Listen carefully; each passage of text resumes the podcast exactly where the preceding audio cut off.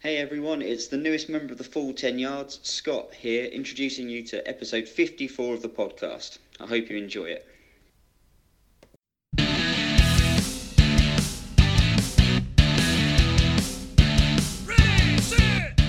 You're listening to the Full 10 Yards Podcast with your host, Timothy Lambert Monk.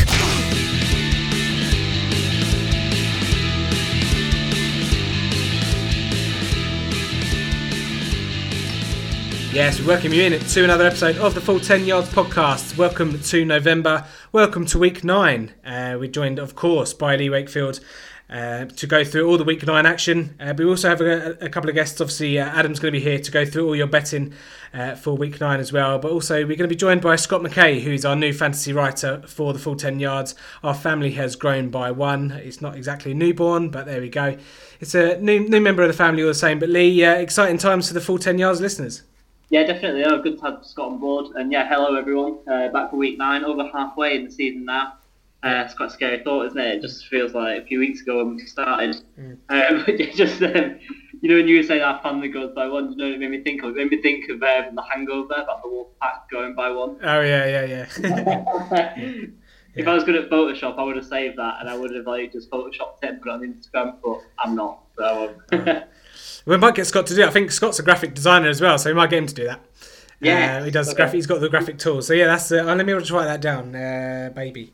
I'm just gonna write baby. Okay, yeah, and I say yeah, week nine. Obviously, uh, more than halfway now in the fantasy season. Although my halfway point was a couple of weeks ago because I'm not making the playoffs in many of them at all.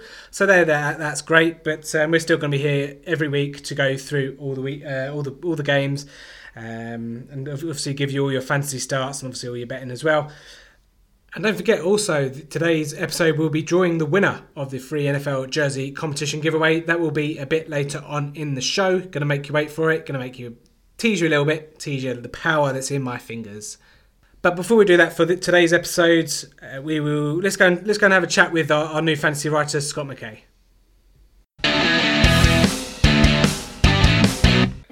Okay, before we get into all the week nine action, if you've noticed on our social media or our website, uh, full10yards.com, you will notice that we have a writer joining the family. The Full 10 Yards family is now three, and Scott McKay uh, joins us uh, right now to d- discuss his latest article, but also give a bit, bit more information about himself and what he's going to do for us and uh, he's going to also bravely take on the quiz, so hopefully uh, he can do himself some justice. But Scott, we welcome you in. We welcome you to his family, and j- joins the list of, of people that I haven't met but do this podcast. Hi there. Yep. Thanks for having me. Yeah.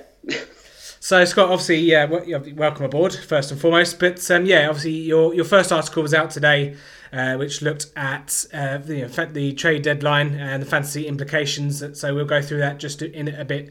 But just maybe want to just talk about yourself, let the listeners know who you are, uh, what you're all about, and so they know when they when they're reading your articles, they know they know where it's coming from. Yeah, sure. So I, I'm Scott, and uh, I live down in sunny Kent. Um, I've been following the Redskins and American football for around about 10 to 15 years. And um, basically, yeah, uh, uh, sorry, Tim. Um, yeah, so I'm Scott, and uh, yeah, live down in sunny Kent. And I've been uh, following American football for around about 15 years. Um, the team that I follow are the Redskins. Um, my dad got them got me into uh, supporting the Redskins um, ever since he told me about the story about Joe Theismann throwing a Hail Mary against the Patriots in the early 80s um, in a, the last minute of the game. Ever since he told me about that, um, that fueled my kind of passion for American football and uh, my hatred for the Patriots. And um, so ever since then, I really kind of followed the sport, got into it. Um, I look into potentially play uh, for a local team down here called the Maidstone Pumas and uh, yeah, just gone from there really. And yeah. Lovely stuff. And yeah, so are you, are you big into your fantasy football then? Are you, are you a keen fantasy football player? I am, yeah. That's where um, obviously um, I saw at the post on um, the UK group for the um, NFL supporters uh, to write about it. Mm. Um, and I've played for around about five years now, had limited success, but um, know the mechanics of the game and everything like that, which uh, certainly helps and yeah, really enjoy it. I'm not in a group um, in a league with all of my friends. Um, I, I've only got a couple of friends that really kind of uh, follow American football, so I do um, formats where you know you're chucked into um, the leagues on NFL.com um, and really go from there. Yeah, no, you should get all your Maidstone Maidstone Puma guys down on it. Uh, yeah, I think that will be one for next year. I think. Well, uh, what position do you play? Um, I looking at wide receiver. I'm a little bit speedy, uh, so that's probably the best place for me, really. And I'm quite slight as well. Um, don't have much height, so uh, yeah, You, you stick like me out on the wings. You're like the Kent version of me. I play wide. I'm playing wide receiver as well. Very good. oh, brilliant. Um, you're, you're fitting. You're fitting just well indeed. So let's talk about your, your article. Then obviously a couple of. Um, I know. I know some leagues the trade the trade uh, the deadline is kind of passed. Obviously, with, with in keeping with the with the NFL, but certainly in some of my home leagues, uh, we, we keep the trade deadline open all year, as like same as waivers. So for those that you know those leagues where it applies to you, you've, you've gone through uh, each position and looked at a couple of players uh, for each position where you know trade for uh, you know that might that might pay their way and, and get you to that championship in fantasy football. So let's uh, look at uh, the quarterback position first. Cam Newton, Deshaun Watson. Um, the, the two Yeah. you've gone for, yeah. Cam Newton, obviously quarterback four at the moment in, in regular leagues. But yeah, he kind of apart from last week, he's, he's kind of gone under the radar a little bit. But it certainly it just shows every year, you know, any any quarterback you have, and obviously it's the same with Deshaun Watson as well. Any quarterback that can run the ball is is, is fantasy gold. Uh, definitely, and that's that's why he was top of the list. Um, really, and like you say, he's gone under the radar, um, scoring kind of modest points, but he's he's always that player that can really break out. And I think the Panthers as well haven't been firing on all cylinders. And I think that if Cam was to to ignite his, you know, what you know, do what he normally does, um, and get those touchdowns, especially because you know he's bringing in, he can rush it as well. I think that if you can make a trade for him, I think that will be a difference maker. Um, he might cost you a bit, but I think it's well worth it, um, especially with the running of the games that they've got. Yeah. It's a favourable um, schedule, definitely. Yeah. Yeah, absolutely. I mean, some some leagues it's quite hard to trade for quarterbacks because generally, you know, the quarterback you pick in the draft is a guy that you're going to usually ride all season, apart from maybe a bye week or you know slightly injury uh, there as, as well. With you know you've got Deshaun Watson owner, but yeah, again, Deshaun Watson obviously boosted with obviously Will Fuller's gone down, but Demaryius Thomas bringing in. I'm not not saying he's going to be a world beater there in Houston, but it's funny that he they play the Denver Broncos uh, this week as well, which is quite quite strange. Bit of a, uh, a fresh revenge game for him. But yeah, Deshaun Watson again, another one that uses his legs. He he has the high ceiling as well, just like Cam Newton does. Uh, but that, that rushing floor gives gives you gives you a safe you know a safe number each week for the quarterback position. Definitely, and I think um, you know, unlike Cam, I think he might cost a little bit uh, less uh, to acquire him because I think that you know some owners might actually think, oh, well, I've actually got two decent quarterbacks, I could probably give him up. Um, so that could be something that um, will go in your favour if you're looking to make a trade for him. Yeah, yeah, absolutely. Um, let's move. Let's move on to running backs. So, a couple of couple you've gone for here. Uh, Dalvin Cook and, and Leonard Fournette obviously a bit risky at the moment with the injury troubles. But if you are a team that's you know eight and 0, 7 and one, six and two, kind of you know you can take a, a hit for a week or two. Uh, you can probably get these these at a very cheap price. Yeah, and that, that- that's the hope when I put them down. Really, um, I managed to actually get Fournette on the waiver wire last week, um, Oh, wow. and that was that was like Christmas come early. the little feeling there. Um, so I think, yeah, I think people are probably losing a bit of patience with them and probably looking to make an impact themselves. So if they've got Fournette, they probably uh, Fournette or Cook, for example, they might want to get rid or get some upside in another position Yeah. and would be looking for that trade that could possibly push them over the edge into the playoffs this year. Yeah, obviously Leonard Fournette on a bye this week. Dalvin Cook on a bye next week. Uh, he's- Yeah. he's out this week. Obviously, Tavis Murray will take over there in that backfield. A couple of others you, you mentioned. there, Obviously, Aaron Jones. I really like this one actually. Aaron Jones. Obviously, Ty Montgomery uh, been traded on deadline day away to the Baltimore Ravens. But Aaron Jones obviously is the explosive guy in the backfield there. But he he, he if, if you're in the right league, you can get him for quite cheap. Yeah, and um, I think it's fifty-five percent owned. I think actually as well. So he is he isn't around the he is around the waiver wire, which um, you know would be really good if you could pick it up on that. But like I say, I think this one is you know a nice smart play, and I think you'll get um, consistent returns if you can make a decent trade for him. Yeah, yeah, absolutely. Really like the uh, Aaron Jones pick there. Let's uh, let's finish it. We won't go tight ends because that's just a, a, dumpster fire. But let's uh, let's go wide receiver. A couple of names you've done here. Uh, you've gone for Kenny Golladay. Obviously, um, didn't have have the greatest weeks last week. Was quite um, stifled a little bit. But obviously, Golden Tate, the big uh, big trade deadline day move to the Eagles. So it's him and Marvin Jones. Uh, and you know Michael Roberts at tight ends, and I can't remember the. Uh, is, it, is there a rookie there as well? I can't think of his name off the top of my yeah, head. Yeah, Coutee, isn't it? Coutee? No, he's uh, Texans. Oh. It's, um, oh, sorry. Yeah, no, I've got it the wrong way. no, his name. I think it's Michael someone, but I'll, I'll have to have a look shortly. But um, yeah, obviously, obviously, it leaves them now with two Kenny Golladay and Marvin Jones.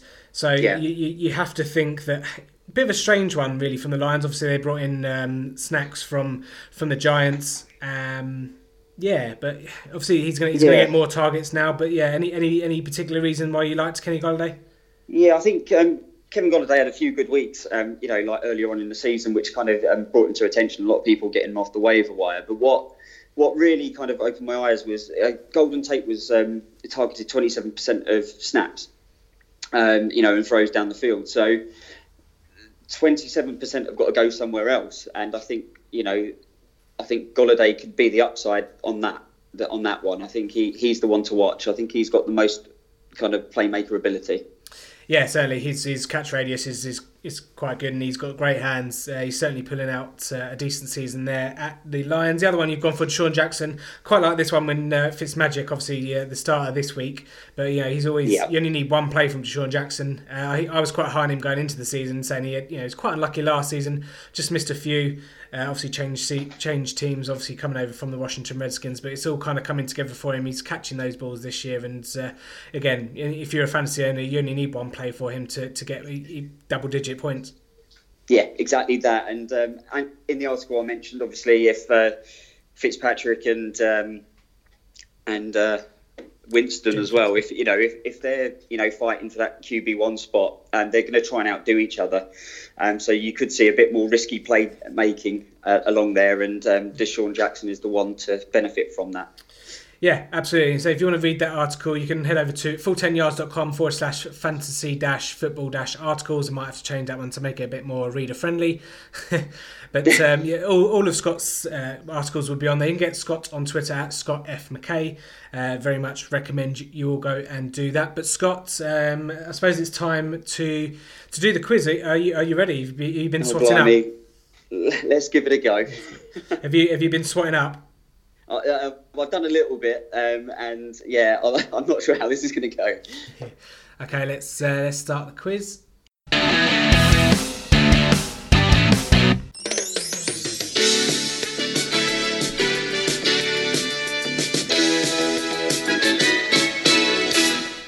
Okay, let's start off. Question one: How many players make up an NFL roster?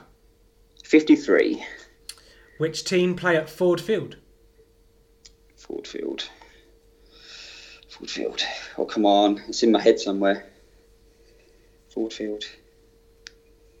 Um, Detroit Lions.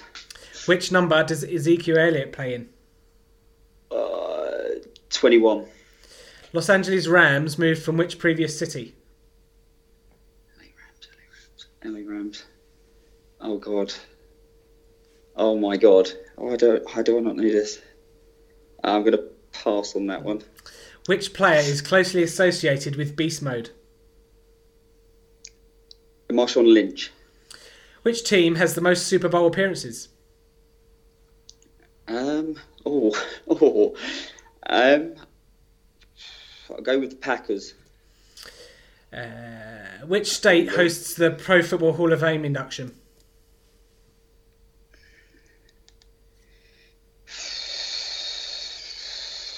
Oh God. I'm gonna go Washington. It's gonna be wrong though. Which running back had the most rushing touchdowns for New England in 2017? 2017 rushing touchdown for the. It's, it's not Burkhead, is it? Uh, Who is the coach of the Washington Redskins? Jay Gruden. I needed to get that right. That's uh, very apt. Uh, within 500 seats, what is the capacity of the StubHub Centre, the smallest stadium in the NFL? Oh, God. This is still quite large compared to what we've got here, isn't it? It's um, to the nearest thousand. Uh, yeah, uh, well, 500, but we'll go 1,000 because that's quite mean, 500. So, yeah, within the nearest 1,000. Okay, nearest thousand. I'll go uh, twenty-seven. Okay, right. How do you think you did? Uh, I didn't do great. You did, you did all right, actually. You absolutely nailed the StubHub Centre, 27,000 exactly. So, uh, congrats, I- congrats on that one. I, I- thank you. Yeah, no, I, I was I was kind of bringing that to kind of like you know round about the um, kind of football stadiums we have here. Mm. Um, you know, and they're quite you know small for the low like lower league So that's what I tried to equate it to. Yeah, obviously LA, LA Galaxy uh, play there, don't they? So yeah, tw- twenty-seven thousand. That's uh, pretty pretty good going there. But uh, let's let's run through from top to bottom then. So fifty-three players, as you're well aware, make up an NFL roster. That's correct. Detroit do in fact play at Ford Field. Uh, Zeke Elliott plays number twenty-one. Uh, the Los Angeles Rams' previous city was of course St. Louis. Um, Right. Beast mode is obviously Marshawn Lynch. Uh, team with most Super Bowl appearances is New England. Um, Okay. Which state uh, hosts the Pro Football uh, Pro Football Hall of Fame is Ohio. Uh, the running back who had the most rushing touchdowns for New England in 2017 was LeGarrette Blunt. Um, Right. Jay Gruden is, of course, the coach of the Washington Redskins. That was a great question for you, and, and as we say, we you nailed uh, you nailed the the last one there, twenty seven thousand. So let's just count those up: one, two, three, four, five, six. You done six. I thought they were actually quite difficult questions. So on, on some of those, they were quite. Uh, you kind of have to know your stuff, but you did very well. I say you did. Not many people get the get the last one where you have to get within a certain amount. So you did well, very well there. But yeah, six out of ten, not not too bad whatsoever. I'm sure everyone everyone listening was shouting some answers out as we were going along there, which is what this is all about. But um, yeah, obviously, yeah, welcome welcome board to, to, to the full ten yards family anyway, and um, I'm sure the listeners will look, look forward to all your articles, and we'll, again we'll have you on at, at some points during the season. That's brilliant. Thanks very much, Tim. Cheers. Cool. We'll speak soon. Cheers. Bye.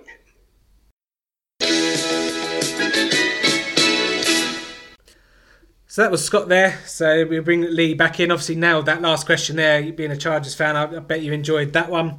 Yeah, definitely. Yeah, yeah, good on him. Shame he's a Redskins fan, though, but never mind. Yeah, can't can't have it all. Um, yeah, but let's move on to week nine then, Lee. Obviously, on Tuesday's episode, we didn't get get a chance to go through Thursday night football, so here is our chance now. So Oakland at San Francisco. Um, not many people are going to be watching this one, I don't think. No, I was going to say, do we do we have to go through this one? uh, but no, obviously we do. Uh, obviously, lots of Oakland and uh, and San Francisco fans out there. Uh, two obviously really storied franchises. But um, you know, going for a bit of a rebuild, hopefully, you know, from their fans' point of view, it'll be one of those things where they make a comeback in the near future. Um, like we've said before, San Francisco's season's been a bit ruined by by uh, injury to key players. You know, almost missing like one a week at times. Um, but it's kind of like a race to the bottom for these two now. Obviously, wins don't really help San Francisco at this point in the season. They're sort of out of the playoff race, and Oakland obviously just bailing out whoever they can do and uh, acquiring as many picks as they can. Obviously, they want that. Uh, their own pick, obviously the other two they've acquired, um, seemingly going to be seemingly going to be too high at the moment. But their their one their organic pick is uh, obviously needs to be as low as possible for their sort of plan to come together. Uh, I think San Francisco will take this one. They're much much better team, even though you know they've been a bit clunky and they obviously obviously had that really disappointing loss to the Cardinals last week. But I think uh, I think they've, they've just got a better team, um, and I think they'll take it take this one. Obviously, a bit of a local derby as well, which obviously you, you don't really think of in American football, No. uh, but- especially with the sort of intercity rivals that not playing in the same conference. So. Um, and obviously this isn't a conference rival either, but it's, it's very, very local for not being in the same city. Uh, Thousand Tips, you know, I'd, I'd go for CJ Beathard. I mentioned him on the waiver wire on, on the last podcast. And uh, obviously George Kittle becoming one of the best tight ends in the league, uh, especially this season. So, you know, get him there. Obviously, you probably would anyway. It's not exactly breaking news. But yeah, uh, not many staying up for this one. But um, and these ones can be surprising. Like we talked about Oakland and Indianapolis on on Tuesday, and that bad lots of points. So you know, wouldn't be too surprised if that one went the same. No, absolutely. Obviously, Oakland only have to make a trip over the bridge. Uh, Oakland's a really small part of, of, of California as well. So I, I, part of me wonders how they even got a team there. But obviously, they're moving to Las Vegas uh, in, a, in a wee while. So um, yeah, there won't be such a such, a local rivalry uh, at that point. But yeah, again, defenses should be good starts in this one. Oakland's offense and you know Jared Cook springs to mind for me. Obviously, he's the only pass catcher there, really, to be quite honest. But uh, Derek Carr's done done okay. But yeah, defenses should be on top for this one. The over under is forty four and a half, so it's probably a bit higher than maybe some think. Uh, yeah, like say CJ Beathard there should be okay to play, although he is questionable. Uh, Matt Breida obviously banged up, but he usually plays. But the uh, the San Francisco 49ers favoured by two and a half there. I actually quite like the Raiders there, plus two and a half uh, on on the spread. But um, let's move on to the Sunday games then. So we'll start off uh, with one of the better games of the week: Kansas City at Cleveland. Obviously Baker Mayfield and Patrick Mahomes. When these two last met, they broke records in college. Was it uh, Oklahoma and um, Texas? Yeah, Texas Tech. That's it. Yeah. So hopefully we'll be uh, be treated to something similar. But I think maybe only one team was going to turn up in this one, Kansas City. Tyreek Hill uh, with a bit, of, a bit of a groin injury, so keep your eye on him. But I can't see anything other than a Kansas City win here. They're favoured by eight and a half points. Over under is 51, which I think is quite high as well. I think the weather's going to be quite cold over in Cleveland. Um, yeah, obviously Cleveland clearing house during the week, getting rid of Hue Jackson and uh, Todd Haley. So it'll be interesting to see what the bounce back is there for the the Cleveland Browns players. Obviously, you usually get a bounce back in effort from the players because you know the new coach, whether you like him or not, they can kind of decide whether or not you're going to be there the following year because they can just cut you with a with a click of the finger. But the Kansas City Chiefs are going to continue to keep rolling. Uh, I don't think the Cleveland Browns are going to cause them any problems. I wouldn't say so. Um, it, what I'll be looking out for more than anything, if I catch any in this game, will be sort of the difference in the offense. Uh, obviously, Todd Haley's gone and his offense wasn't really working mm. uh, in Cleveland. Although it did have an uptick when Baker came in for Tyrod Taylor, which, when you think about it now, seems like an absolute age ago. Yeah. Uh, when we had Tyrod Taylor on the centre for the Browns. Um, yeah. But yeah, it'll be interesting to see sort of how they come up against. Obviously, we've mentioned that Kansas don't have the greatest defense, um, so they might have obviously they're not going to win the game. They might have a bit of a soft landing spot in terms of being able to experiment. Uh, you know, they're not playing a top tier defense. Uh, but yeah, there's going to be quite a lot of points if that if that offense has a you know good effect.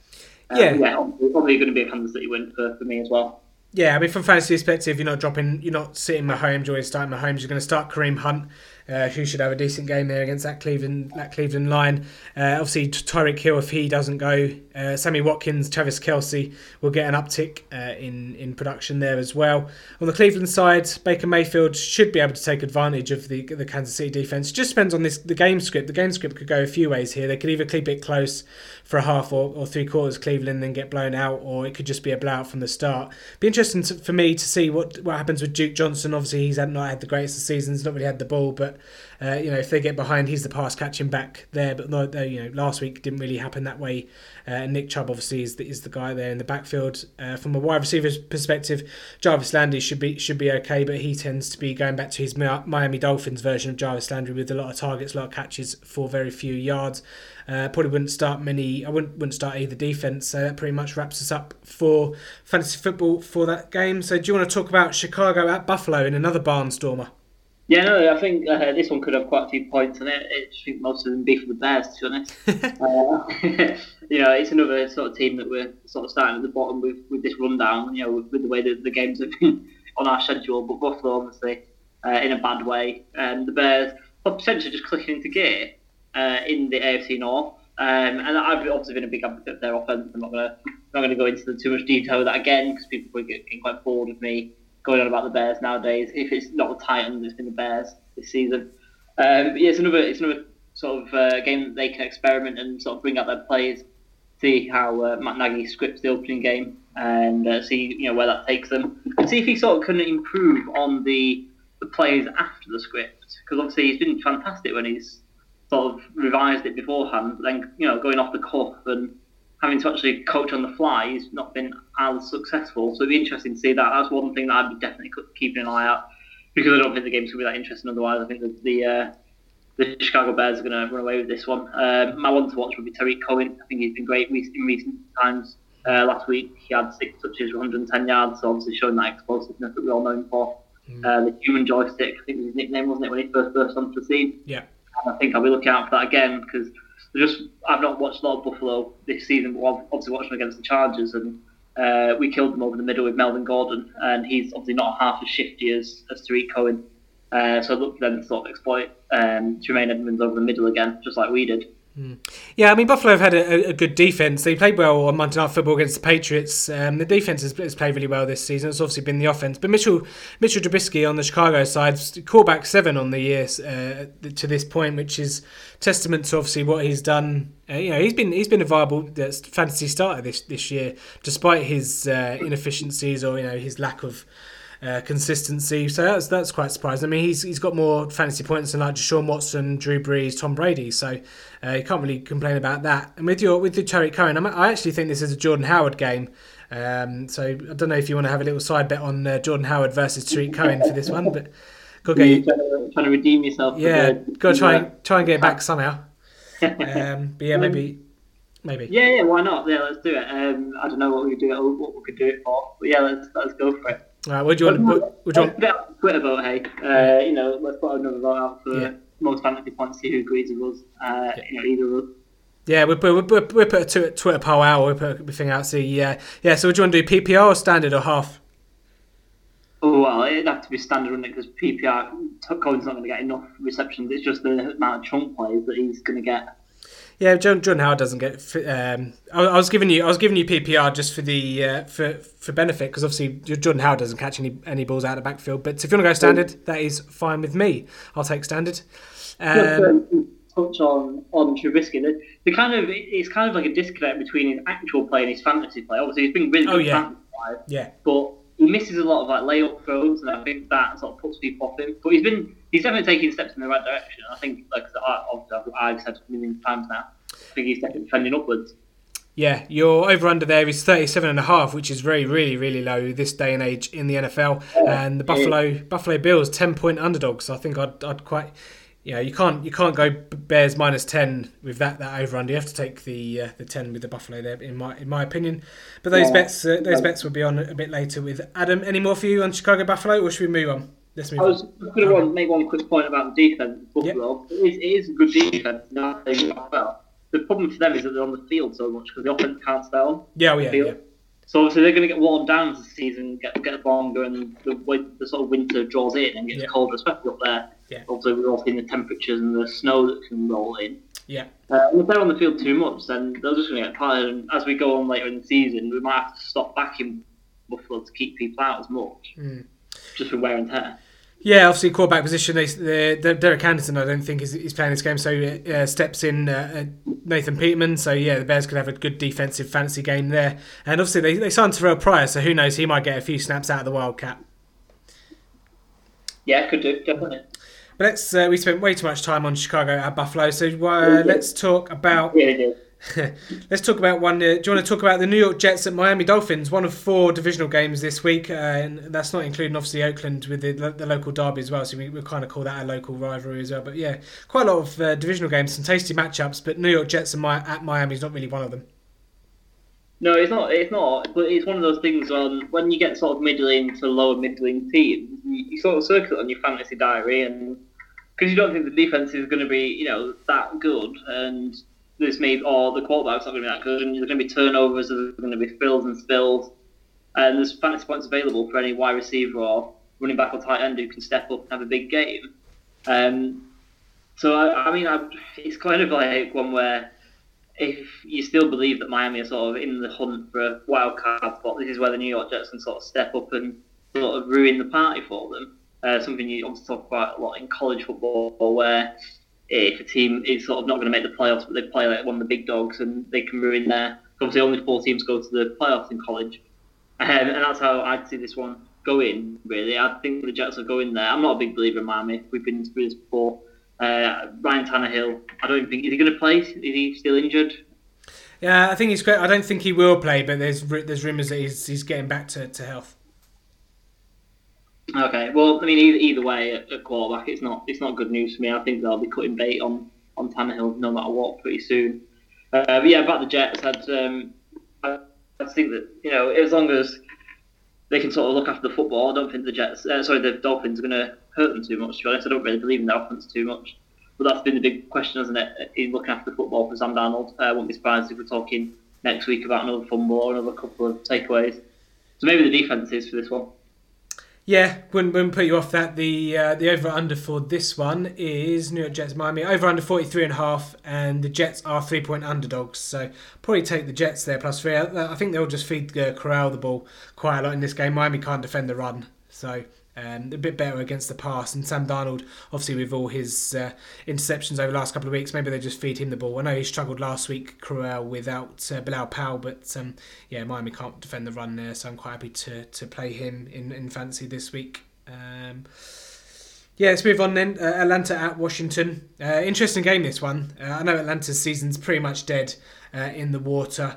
But um, Washington's defense, I think, is is one of the, the most underrated now. It's Ha Ha Clinton-Dix coming over from Green Bay. They're they're a top top outfit, and I wouldn't even put put anyone off playing uh, Washington defense at home, despite it being Atlanta. I know Atlanta aren't the be- aren't the uh, most uh, generous with with turnovers or interceptions, but uh, you know, Atlanta, Matt Ryan aren't the greatest uh, outdoors, so you know, could be it could be a sneaky, it could be a sneaky defensive play there but um, it could be it, quite a lot of range of outcomes in this one as well. It could be a really low scorer, or it could be really could be a real a real shootout because obviously Washington want to keep pace of the NFC East. There with obviously Philadelphia away on a bye this week, but the over under 48 and a half kind of seems to indicate that they think it might be a higher scorer, and the Falcons are two point underdogs.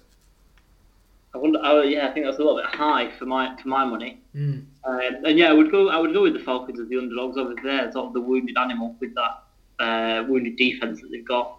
But do do the Redskins have the sort of offensive firepower to overcome it? Um, it could be sort of a, quite an even battle in that regard. Because you've got Atlanta who've got a wounded defense and the Skins who don't necessarily have the most high-powered offense. But on the flip side of that, you've got the Skins with rightly say that quite a good defense now, not not getting enough sort of balls and enough height. And mm. then you've got the offense of Atlanta that can sort of match anyone on their day.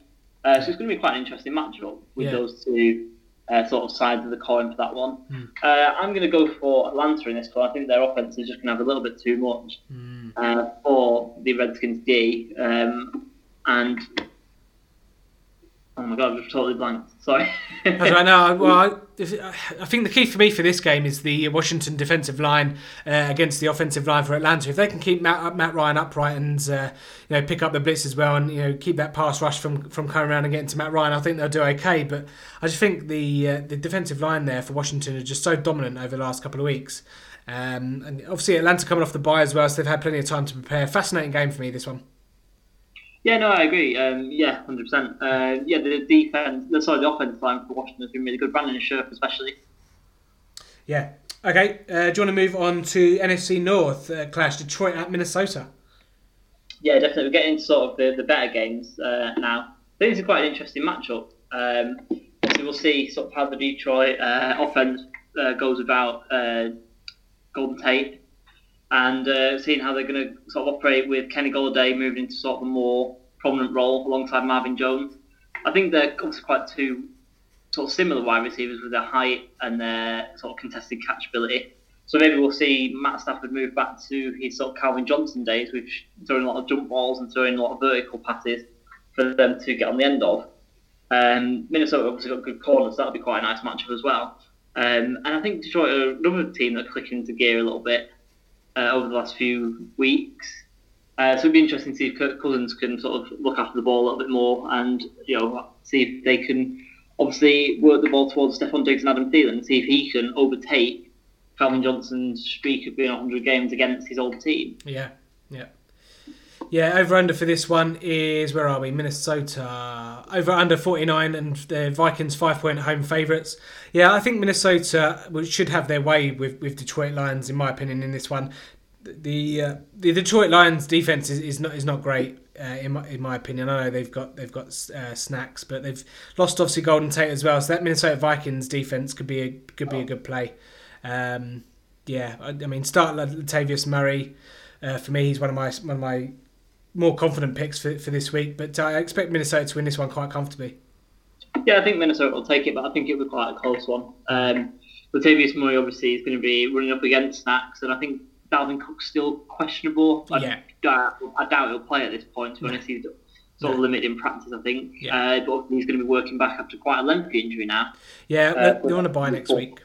Match fitness will be sort of up there. And Latavius Murray's done all right, so I don't see there's any point of throwing him in there before he's sort of ready. No, I mean Minnesota on the bye next week as well, so this will be probably the last game before Latavius Murray kind of gives over back over to Dalvin Cook. Um, yeah, Minnesota Vikings don't want to rush him back. Obviously, they need to push now for the, you know, they're not in the greatest positions record wise in the division.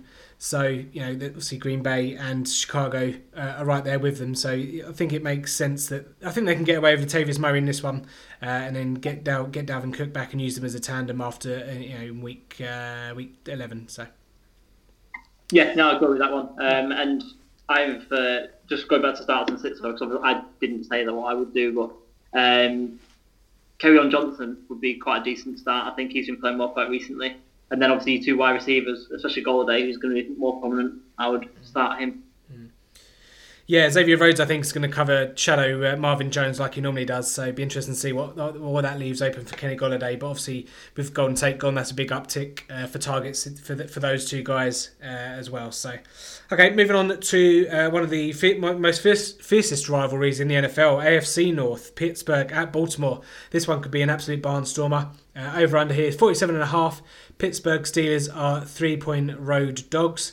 Uh, I, I, think Pittsburgh uh, will will light up the Ravens here. Uh, off, off the back of a bye, I know they're away, but the Baltimore Ravens just got smoked by Carolina, so uh, be interesting to see how Baltimore respond uh, to to that as well. Um, obviously, Ty Montgomery's come over. I don't think that really makes much of a difference for fantasy. Uh, but Alex Collins and Javorius Allen haven't really done much to, to write home about this season for fantasy football or even production. You know, Alex Collins having another fumble last week. Pittsburgh, obviously, James Conner's going to be the lead, the back. Obviously, Le- Le'Veon Bell hasn't reported to the team yet, which may be some surprise to some people. Um, but, you know, it'll probably be another couple of weeks now, just before he has. I think, I think is it week twelve he has to report before he, so he can accrue a year, so he can leave uh, next season. But obviously, yeah, Le- no Le'Veon Bell still. But James Conner, last couple of weeks has done admirably. Uh, but this this is a tough matchup for him. Obviously, at Baltimore defense, despite getting smoked by Carolina last week, still one of the best in the league. Yeah, obviously Baltimore would still ranked the number one uh, scoring defense even after that game. So it'd be interesting. Obviously, Pittsburgh are a team that we all think of as being really high powered uh, with obviously all their offensive weapons. So it'd be an interesting matchup. Uh, I don't really back Joe Flacco uh, at the best times. To be honest, I don't think he'll win this one. I think Pittsburgh will take it. And after leaving the door ajar for the likes of the Bengals and the Ravens at the start of the season, I think they're just creeping back into form. I think they're sort of going to retain their dominance over that, that division. Yeah. And I think this will be another another win uh, for Pittsburgh in this one. Yeah, I think it'd be a, low scorer. It'd be like a, a throwback yeah. Pittsburgh Baltimore game. But John Brown smoked them in, in, in week four, I think it was, uh, for over 100 yards and a touchdown. So, you know, Pittsburgh aren't great against the deep balls. So, John Brown, you can fire him up Crabtree, Crabtree less so. Obviously, Joe Haden. I'm not quite sure if he. I can't remember if he stays over to one side of the field or if he shadows someone. But um, obviously, he's the uh, the star in that in that Pittsburgh defense, who've stepped up over the last the last few weeks. They've done a few good things. Obviously, they demolished um, they demolished Cleveland last week. So was it last week they demolished Cleveland or the week before? Can't remember. It was yeah. yeah. yeah. Um, so yeah, I, I, think Pittsburgh will re-establish their dominance there in the AFC North. Let's move over to the A- NFC South. Tampa Bay at Carolina. Yeah, this is uh, another big rivalry game uh, in the South this time. Um, unfortunately, I only see this going one way for the, the Tampa Bay Buccaneers. I think they're going to, you know, probably go down doggedly, but I think they're going to go down uh, nonetheless. Uh, the Carolina just simply a better football team, just all round. Obviously, Tampa Bay putting up quite a lot of points. Fitzpatrick will come out and he won't be scared. He'll be throwing, he'll be the gunslinger as he always is. But the Carolina defense is probably going to get the better of him at some point. And you know, if Cam Newton and uh, all his defensive weapons play as well as he did last week, then he should have no problem with that defense. And I don't think they'll be able to get after him as much as you know we all expected the, the Tampa Bay front seven to get after people after they spent all that money in the preseason. Mm. Uh, it's just not it's just not clicked for them on that defense, unfortunately. Uh, maybe the change of coordinator will have a bit more of an effect this week uh, as it did last week. Um, but I still feel that this is going to go one way. I think that the problem's are a little bit more terminal than just you know click of the finger and changing your defensive coordinator. I just don't think there's a lot of uh, talent working together in that defense at the moment. That takes more than two weeks to solve. Yeah, the over under here 55. So Vegas, Vegas are expecting a lot of points and six point under, underdogs Tampa Bay. For me, for me, this one depends on how fast Tampa Bay start. If Tampa Bay can start fast and put points on the board, then that, that's going to go over. But I certainly I don't think it'll be as high scoring, uh, maybe as that. It's- especially if Tampa Bay struggle early and Carolina maybe control the ball a little bit. Uh, and that, that rush defense with Luke Kuechly at uh, linebacker there, controlling things against Fitzpatrick. Who you know, you know, it's it's kamikaze stuff from him, isn't it? So. Yeah, but that's why we all love him. Yeah, great. No, absolutely. Uh, I don't get frustrated with him. I just like to sort of watch it. yeah, no, absolutely. And I say Chris McCaffrey should be a decent should be a decent star. He should eat, eat in that, that Tampa Bay Buccaneers after getting his first rushing touchdown of the week last week. Yeah, definitely. No, yeah, he's, I think he's going to do well. Obviously, he's sort of. Um, it, it reminds me of what. So Le'Veon Bell was obviously asking to be paid like a, a first choice running back and second choice wide receiver. Christian McCaffrey is kind of like a light version of that. Because obviously, Caroline don't have a great deal of wide receiver talent or depth outside of Devin Funchess, who isn't that great, in my opinion, either. Mm. He's a very loose wide receiver one. Uh, and that's what Christian McCaffrey is, that sort of all round weapon that you see sort of the modern back now. Mm. Yep, absolutely. Okay, let's move on to the Demaryius Thomas revenge game. Houston, uh, is it Houston at Denver? Houston here are one point underdogs, which is slightly surprising. I don't like Denver at all. I know, I know it's at Denver, but uh, the over under here forty six, and I like the under there as well. Um, I mean, Houston, what five and three now have had put put together the most unconvincing five win streak you'll ever see in the history of the NFL. Um, Denver, obviously, their struggles have been have been apparent for most weeks this season. Not being able to to do much really. Defense are getting torched a little bit. But it'd be interesting to see.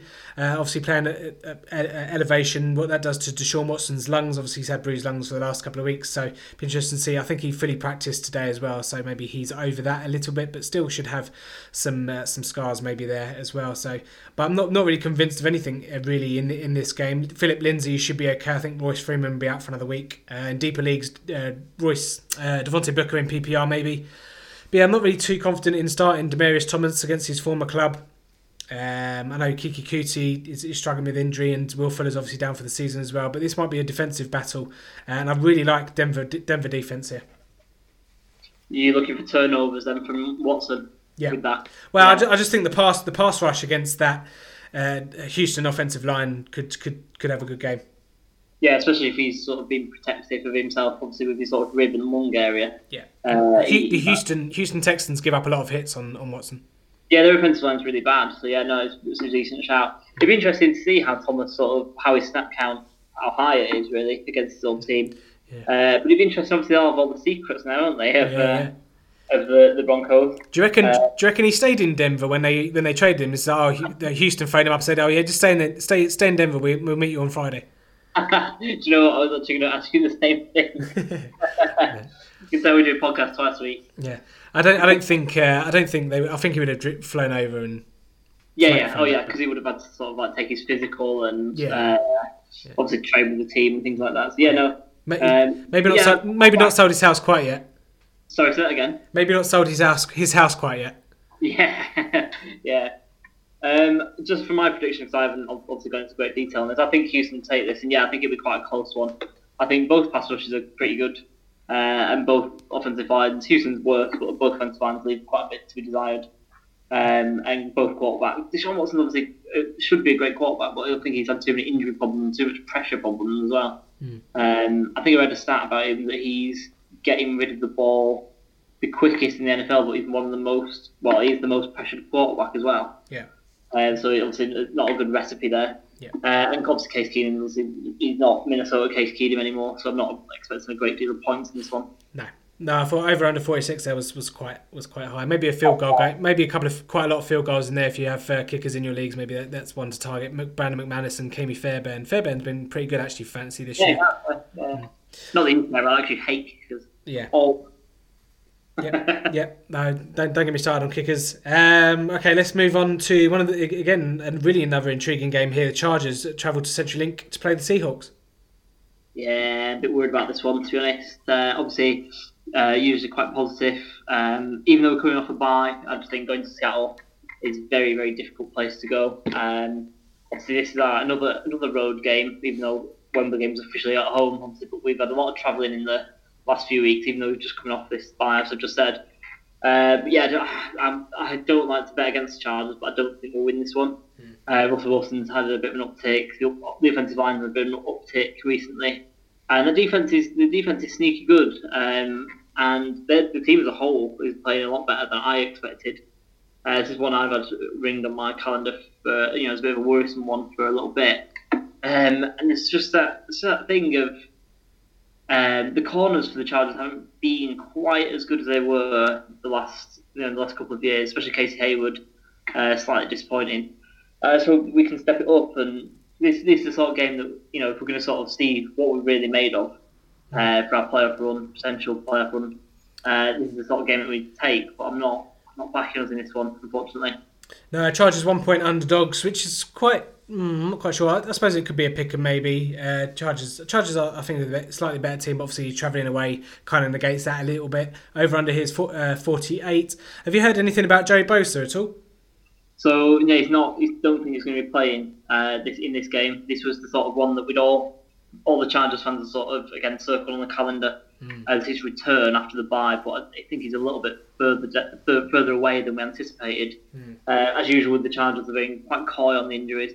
But it is what it is at the end of the day. Uh, there's a lot of like paranoia with the Chargers fan base about injuries and a lot of paranoia about the team keeping things from us and things like that. And it just is what it is. You don't mm. you don't tell the world about a player and their injuries because then they can game plan for him, especially a player as, as important as Joey Bosa. Yeah. Uh, I've been I've been saying throughout the week to whoever's sort of asked me about it that you know we're five and two, we're doing okay without him. Uh, we need him for you know these sort of games. Then we play him the we play the offensive. Uh, sorry, offensive we play the uh, AFC North, uh, the rest of apart from Cleveland. Uh, we've got all those teams to play, so Pittsburgh, Baltimore, and uh, Cincinnati, and we'll need them for those because they're going to be playoff deciders, and then hopefully we'll need them for the playoffs. So let him get right, let him get fully fit and healthy for those games. Mm-hmm. And you know, if he misses one or two more, then I'm, I'm all for it. He, I'd rather him be fully fit when we play Pittsburgh in week 12 or 13 than play half fit in, against Seattle or next week uh, against Oakland yeah. He injured himself. Yeah. Obviously, uh, Melvin Gordon obviously missed the London game with a hamstring injury, so obviously keep tabs on him. Obviously, Austin Ekeler will step in if Melvin Gordon can't go. Might be one to maybe circle on the waiver wire Austin Ekeler if he's not owned. Um, yeah, should be should be an interesting game this one. Uh, another yeah. another another game that's interesting. The Rams travel to New Orleans to play the Saints. Fifty nine point five is the over under there, very very high. The Saints are one point five home underdogs. Um, yeah, these two teams are the top two teams in terms of efficiency and possessions. New Orleans, uh, best with scoring on 61% of their possessions. LA Rams, second with 55% of possessions. So it just shows you the firepower and the reasoning why this is a 59.5 game. Uh, I think from a fan- from a fantasy perspective, it's just start them all apart from defenses. Oh yeah, definitely. This is going to be a great game. Uh, it's definitely one I'll be tuning into. Mm. well, I would be if I wasn't watching the Chargers. Uh, this is yeah, I'm really into both these teams at the moment offensively. Uh, probably two of the best teams alongside Kansas City, I would say, offensively in the whole league. So yeah, it should be a firecracker. I think that um, that over should be should be got got at. Mm. Um, I think this really could be, you know, a, a, this could be lighting up the scoreboard every almost every play uh, every series, should I say. Um, yeah. yeah, a lot of playmakers of both teams and both playing really well. Yeah, I think there's, there's, you can get some good prices on the bookies actually for like both uh, a team to score in each in each quarter or both teams to score in each quarter, and yeah, you get quite good odds there. So that might be worth one that's uh, to take a look at. I don't know what the prices off the top of my head. I just uh, come come to my mind now, but yeah, certainly should be a lot of points in that one. Uh, should be a lot of points in Sunday night football. Green Bay Packers at New England. Uh, I don't know actually. I think this will be quite tight. Uh, I don't think. Um... How dare you ruin my segue? Yeah, sorry. I just, I just I'm not down on the game. I think it'll be a great game, but I think it'll be really tight. Yeah. Um, because obviously, I think Green Bay have got to keep this tight because obviously they go below 500 if they lose yeah. here, which obviously is, is quite a long way back in going into week 10, uh, looking you know towards the playoffs in a, in a really tough division. Um, I'm going to back New England at home, um, but I hope you know last week obviously we were robbed of sort of an Aaron Rodgers uh, you know potential drive to win the game. I just hope we have a moment like that because obviously this is only the second time that Brady and Rodgers have faced off together. Yeah, yeah. Obviously it's one. It's, it's one to if you're not going to sell for the for the late game, you know, if you can, if you get it on your Sky Plus uh, and watch it back, or get it on your Game Pass, download it and watch it because obviously this is going to be something that doesn't come around, or it's not come around very often. It's not going to happen again. No. Um, it's in a Super Bowl, I would say, obviously with the age of both players. Mm. So it's going to be one to savour. I'd say New England a tight one. Uh, I'd say sort of low twenties, high teens for both both teams in this one. Mm, Wow, yeah, over under for this one, 56 and a half. So you're an advocate of the unders for there, and Green Bay Packers five and a half point underdogs. Yeah, obviously I want it to be I want it to be a great game where sort of both teams sort of let the offensive you know side of the ball do all the work. But I, I just think there's a bit bit of sort of tightness about this because Yeah, yeah. you don't want to lose. That's the that's the thing in this one. And although don't both teams and both quarterbacks don't play not to lose, Yeah. I just think it's that sort of pivotal moment in the season where we're getting towards the end of the season, business end, and uh, especially Green Bay, they, they don't want to sort of get below 500, as I said. Yeah, I've seen New England backfield as well. Sony Michel, I don't think he'll play this week, uh, so they're hurting in the backfield. Obviously, just really much just James White there. Really, Cordarrelle Patterson got the most carries on Monday Night Football, which was quite something. Uh, but Patriots were did well to get out of uh, get out of Buffalo with the win. They obviously, the Devin McCourty late pick kind of sealed it for them, but that was quite a close game all the way. So yeah, it could be could be a cagey one, but uh, yeah, the tale of the tale of the twelves, I suppose, is what this one would be billed as. But yeah, it'd be, it'd be it'd be a fun watch to watch these guys orchestrate the offenses. Oh, yeah, definitely. It's going to be a fun watch. As I say, get it recorded uh, if you don't stay up for it. Uh, if you can stay up for it, then definitely uh, get a few coffees down you and stay up for the whole thing. Yeah, absolutely. And of course, everyone's going to be staying up on Monday Night Football to watch the Tennessee Titans travel to the Dallas Cowboys over under 40.5 here. That's uh, that's quite low, but um, these two teams aren't the, aren't the uh, most potent of offenses. Five and a half point favourites, the Dallas Cowboys. Both teams obviously coming off the bye, so both teams should be healthy. Both teams should be fired up.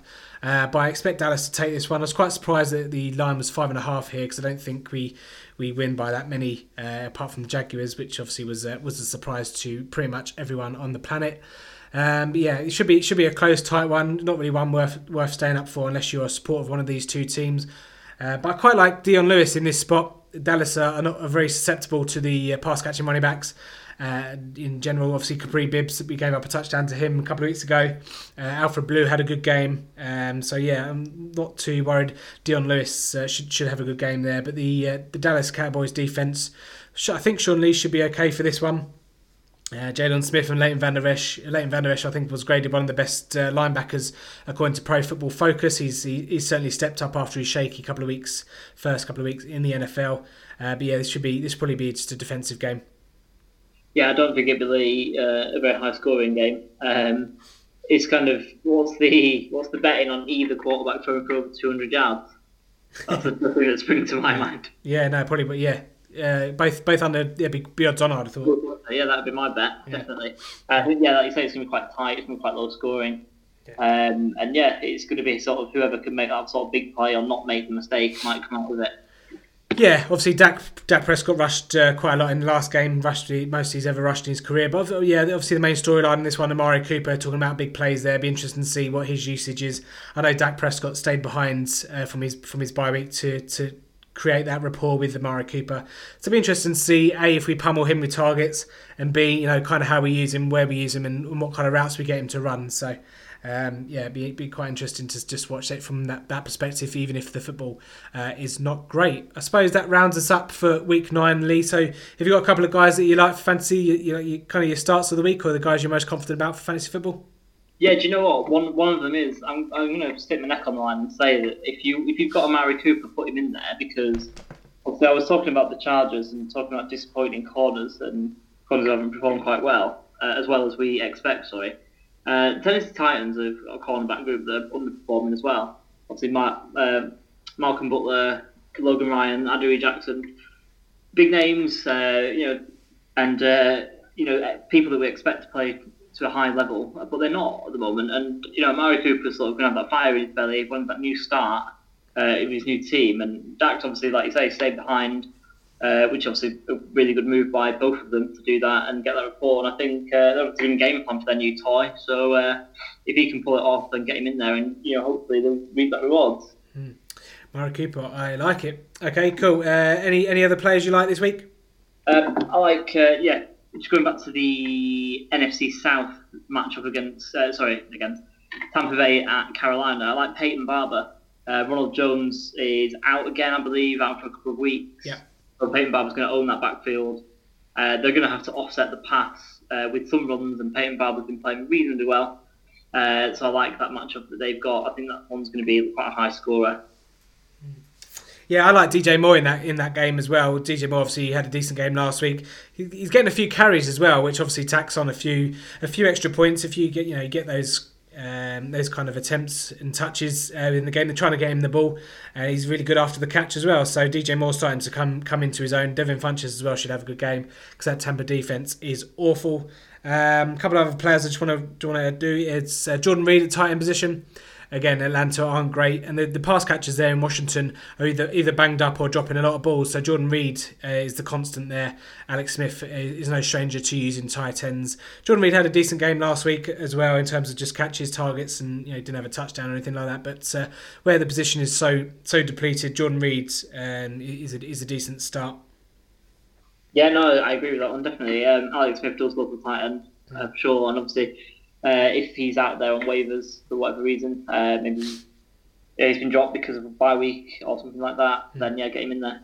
Yeah, and then for, finally for me, just a, a, couple of running backs: Nick Chubb uh, and Latavius Murray. Chubb obviously against Kansas City should be should be a high scoring one, uh, and Chubb obviously has the bulk of that backfield at the moment, and I'll, I'll quite happy to keep riding him until they change and maybe split a bit more with Duke Johnson. But you know, Nick Chubb can pass, uh, get catches out the backfield as well. So uh, Latavius Murray uh, should be the last hurrah for him before the bye week and before they bring Dalvin Cook back. And Detroit Lions defense against rushers is not great either. So Latavius Murray, they should uh, game script should be good for him, and Minnesota should win uh, comfortably at home. Five point or uh, quite a number of points uh, favourites there. So yeah, should, looking for Latavius Murray there should be quite cheap on uh, drafts as well for daily fancy. Yeah, definitely, definitely. Uh, just a couple of running back to me. Just one really quickly. Obviously, Tarik Cohen I mentioned earlier, quite in depth. Uh, look at him. I would get him in there if you've got him. And then just one to finish off. But obviously, uh, really sort of the antithesis of what I'm about, but I'm betting against the Chargers again and mentioning Chris Carson. Uh, he's been playing quite well recently, and uh, we've not been playing great against the run. Uh, of recent, we've been much improved from last season, but still not where we want to be. And yeah, they're going to run the ball quite a lot at home, and I think Chris Carson's going to be the sort of lead back. Rashaad Penny's quite not quite there yet, and it's still Chris Cason's backfield. Yeah, absolutely. And again, obviously you've got a couple of guys there in the backfield, but yeah, Chris Carson last couple of weeks has um, has kind of had that had that backfield to himself and had the majority. Yeah, so I don't mind that whatsoever. Uh, okay, I think that pretty much ra- wraps it up for them. So let's uh, let's do this draw then, Lee. Uh, I know you you haven't seen the list of uh, all the people. So what I've done is I've given everyone a number and all their Twitter handles a number. So do you just want to pick a number out between uh, one and two hundred and six? Yeah, okay, so let's go for number 97. Okay, 97. Let's see who lucky number 97 is.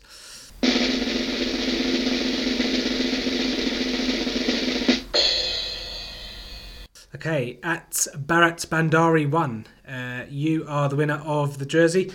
We uh, will give you a week to claim it. So you, obviously you are the winner. So just give us a shout on at full ten yards uh, into our uh, direct messages. Just give us a shout, uh, give us your address so we can send you. Uh, what did you want? You wanted a 49ers medium jersey, so one of those will be onto the way, on on their way to you. Um, so yeah, get in touch with us to claim that prize. If it's not claimed by uh, next week's uh, next Thursday's or next Friday's podcast, we'll pick a new winner. But we're yeah, so when it's been once it's been claimed, we'll we'll put it up there on our social media to say that it's been claimed. Um, so everyone else out there, keep your fingers crossed that he doesn't uh, he, they don't they don't claim the prize.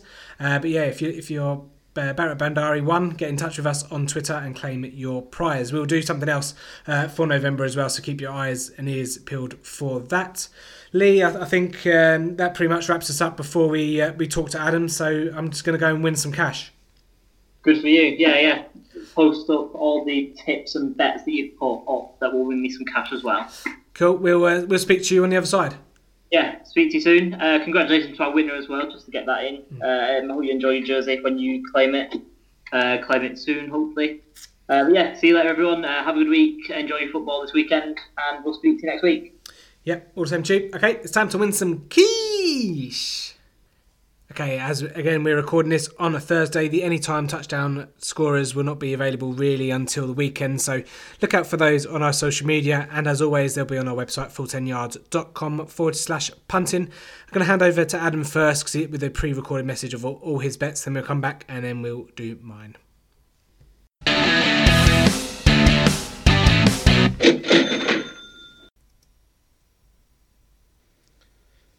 Okay, it's that time of the week again where I try and win you some quiche.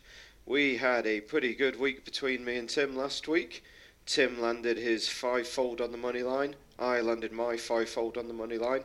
His was decidedly more exciting than mine. He trusted the Eagles for the last time ever, and they actually paid off for once. They obviously beat the Jags in the UK. He had the Chiefs, the Bengals, the Redskins, and the Colts at 8 to 1 for his fivefold, which came in fairly easily. I had a very much shorter fivefold at 3 to 1. The Steelers, the Chiefs, the Bears, the Colts, and the Rams that just about scraped in thanks to the Rams at the end at 3 to 1. The handicap treble, he was let down by the Bengals' capitulation in the second half. He had them minus four and a half. They obviously only won by three in the end, and mine was let down by the 49ers falling apart in the final quarter last week against the Cardinals. That was pretty frustrating to be honest because they were 13 points up going into the last quarter and messed it all up. The total points trebles we both were quite unlucky on. He had over 42 points in the Arizona game that ended on 32. I had over 49 in the Seahawks game that failed as well. But I did land my anytime scorer treble at about 9 to 1. I had Antonio Brown at evens, Kelce at 10 to 11, and Adrian Peterson at 5 to 4. That came in before half time last week, giving me a nice, nice win on that one. His was let down by, well, in fairness, he had Joe Mixon uh, as one of his anytime scorers. The big odds guys, none of them came in for us. We both went with Raheem Mostert for the 49ers in the assumption that Matt Breida would not be going. He did, in fact, play, had most of the carries, and kind of screwed us out of everything there. Uh, so we'll give up on mentioning the rest of them. We, I landed my nap. I had Carolina, Carolina Panthers plus two and a half at 10 to 11. We both landed our next best. He had the Redskins to beat the Giants, and I had Antonio Brown anytime. And I also had my upset of the week, which was Washington. They were plus one at the time I recorded it last week. They went off one point favourites in the end. So, probably couldn't call it an upset, but at the time of recording, it was. So, we finished with a tidy profit between us last week, leaving us quite quite considerably up on the year, in all fairness. So, fingers crossed we can carry that on for this week my money line fivefold this week. I've gone a lot more ambitious than last. This one's going to come in at around 11 to 1. I've got Atlanta coming off a bye on the road in Washington. I've got Minnesota at home to Detroit, the Chiefs at Cleveland, the Steelers at Baltimore, and the Cowboys hosting the Titans on Monday night. Reasonings for these Atlanta coming off a bye, they have one of the better offenses in the league and in fairness, they can't defend, but Washington are not putting up a lot of points. I can see the Falcons planning well for this game and getting quite a few points on the road, probably more than the Redskins can keep up with. The Vikings have one of the best home field advantage, um, advantages in the league. They host the Lions, who traded away Golden Tate this week, which surely is a clear sign that they've kind of given up on the season. He had 27% of their catches on the season. So, a bit of a weird one there for me, but we'll see what happens. The Chiefs at the Browns, well, the Chiefs are pretty much unstoppable at the moment. The Steelers going into Baltimore. The Steelers are actually three point underdogs, and I'll, I'll go on to that in a minute. They lost at home earlier in the season to the Ravens, but they're a much much different team to that now. I think they are better than that, um, and they've got the revenge factor there they have turned their defence on a little bit, so I can see them getting the win. It's normally quite close to be between the two of them, but we shall see. And the Cowboys at home, the Cowboys win at home, they lose away, so I can uh, see them beating the Titans this week. My five fold was 11 to 1 on Bet365. I'd imagine it'll be about the same price everywhere else. I'll be honest, I didn't check. The handicap treble for me this week, I've got the Vikings at home minus four and a half points. I've got the Steelers on the road at the Ravens plus three points, and I've got the Texans to beat the Broncos. They are getting a point in Denver. Um, as I mentioned, with a couple of these in the first section, the Vikings at home. This is basically saying the Vikings and the Lions are the same on an even pitch. I don't think so. I think the Vikings are a much better team than the Lions are. So I don't know why I wouldn't take them only losing four and a half points against the Lions team, who have struggled against the run, but signed Snacks Harrison to hopefully shore up that area. As I said, they have got rid of Golden Tate, who was one of their main pass catchers. It could be good because Golladay and Jones have proved themselves very good, and it means that they should get more of the ball. But we'll see. I'd like to take the Vikings there. Uh, as I said with the Steelers, they are plus three on the road in Baltimore. Uh, I believe 13 of the last 21 matches between these games have been three points or less. So, if you're getting the three points, that's the one. That's the side you want to take. And the Texans have won five in a row. Admittedly, not convincingly, but they've won five games in a row, and they're getting a point in Denver. They also picked up Demaryius Thomas this week from Denver, who should be able to tell them a few secrets and will obviously be used to playing at altitude. Uh, so I just think the Texans are a better team than the Broncos. So them getting an extra point, I'll take that. So my treble of Minnesota Vikings minus four and a half, Pittsburgh plus three, Houston plus one comes to around six to one. And on to the totals this week. Minnesota versus Detroit. I am on that game again. I like the over 49 in this one. Um, the Vikings really haven't been able to defend, and the Lions are capable of keeping up with pretty much anyone in the league. With Matthew Stafford, Marvin Jones, and Kenny Golladay there, there's a lot of deep threat, and they have finally got a run game going. So I think that could quite easily uh, go over 49 points. The Chargers versus the Seahawks. This is a tough one. It's one I'm kind of flip flopping on, but at the moment I like the over 48 there. I think both teams are capable of scoring, and despite the fact that both teams are trying to rely heavily on the run, the Seahawks have actually had most run attempts in the league this year, which generally slows down the time. They do have Russell Wilson who can throw you three touchdowns in 10 minutes, like he did last week. So over 48 points in that one, and I like the under in the Chiefs versus Cleveland. The Browns obviously finally got rid of Hue Jackson this week who has not got the best of records in the world. Uh, I believe he's the worst or second worst head coach in NFL history. Uh, no doubt he'll end up back in Cincinnati at some point. The they signed a um, they, their new head coach is Gregg Williams, who was the defensive coordinator there. That generally means that they're going to be more defensive, and I believe they'll probably try and run the ball more with Nick Chubb which should slow down the game. Also, the weather's not meant to be very good up there. It's pretty cold, and Tyreek Hill for the Chiefs has a groin strain. If you were the Chiefs, would you really risk him in the cold, in the rain, making it even worse against a Cleveland team who really aren't that good anymore? Uh, I think that he could well rest, and the under 51 points is my play there.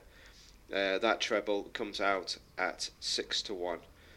So I am too early in the week for any time scorers again. We will get them on the website, thefull10yards.co.uk. At some point, obviously, we both had. We I had a winner on the treble last week, and Tim had a couple of winners, so it's worth keeping an eye on there. My nap for the week at this early time is Pittsburgh plus three, for the reasons I gave earlier. My next best is Houston Texans plus one at Denver. And my upset for the week is the New York Jets to go into Miami and win. You can get 7 to 5 on them at Sporting Bet. It's a tough one because of the weather. Miami seem to have been doing very well at home this year because it's been 80 plus degrees and high humidity. But they're going to be starting Brock Osweiler again, and I really can't trust Brock in any game at all.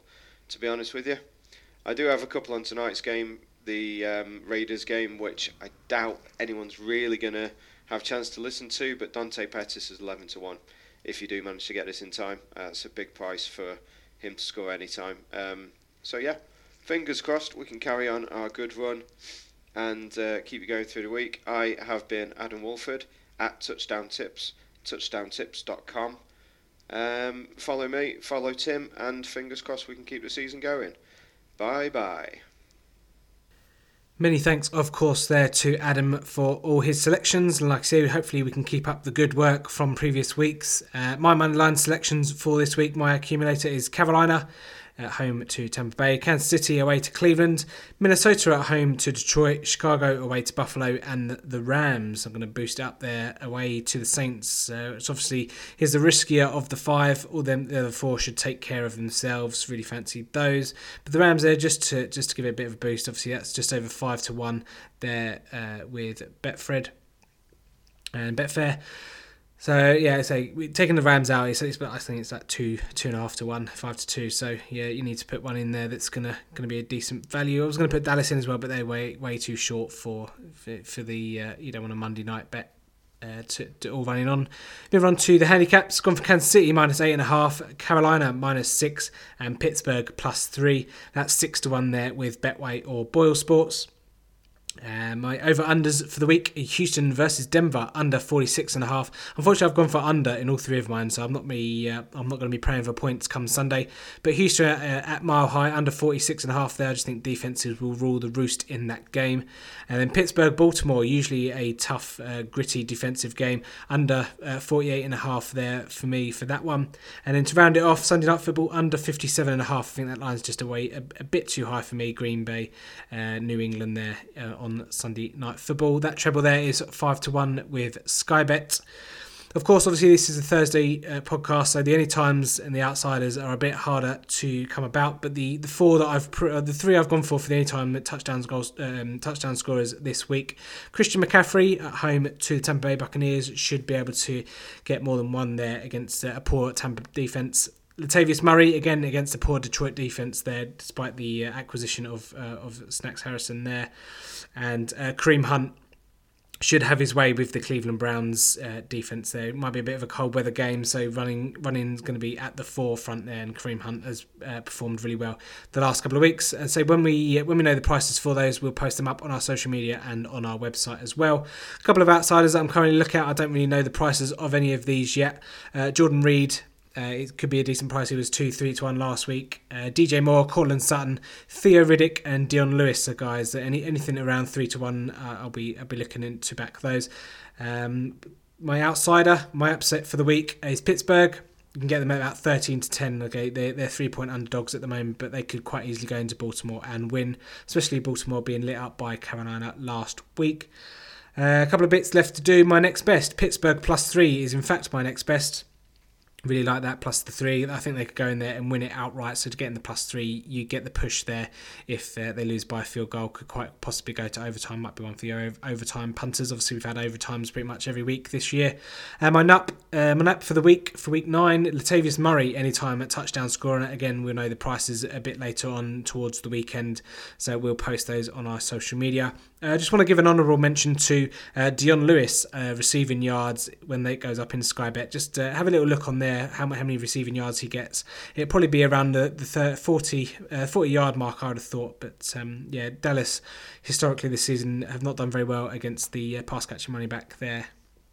So look for his receiving yards. Anything less than 40, that I'd, I'd quite happily take the overs for that as well. Uh, that's going to wrap it up for my betting this week. Again, we'll post these all up on our social media at full 10 yards, at touchdown tips for Adam as well, which he said obviously in his piece. And these will all be up at the weekend uh, on the website, full10yards.com so forward slash punting. But that's going to do it for this week's episodes. I hope you enjoyed them. Thank you so much for tuning in and congratulations again to our NFL jersey winner. Remember, and a reminder to get in touch with us uh, on Twitter at full 10 yards to claim your prize so we know where to send your jersey. Uh, but we'll be back next week where we'll be reviewing all of these games and all our punting as well. So hopefully you can look forward to that. Um, and in the great words of Kevin Cadle, it's bye bye for now. Bye bye.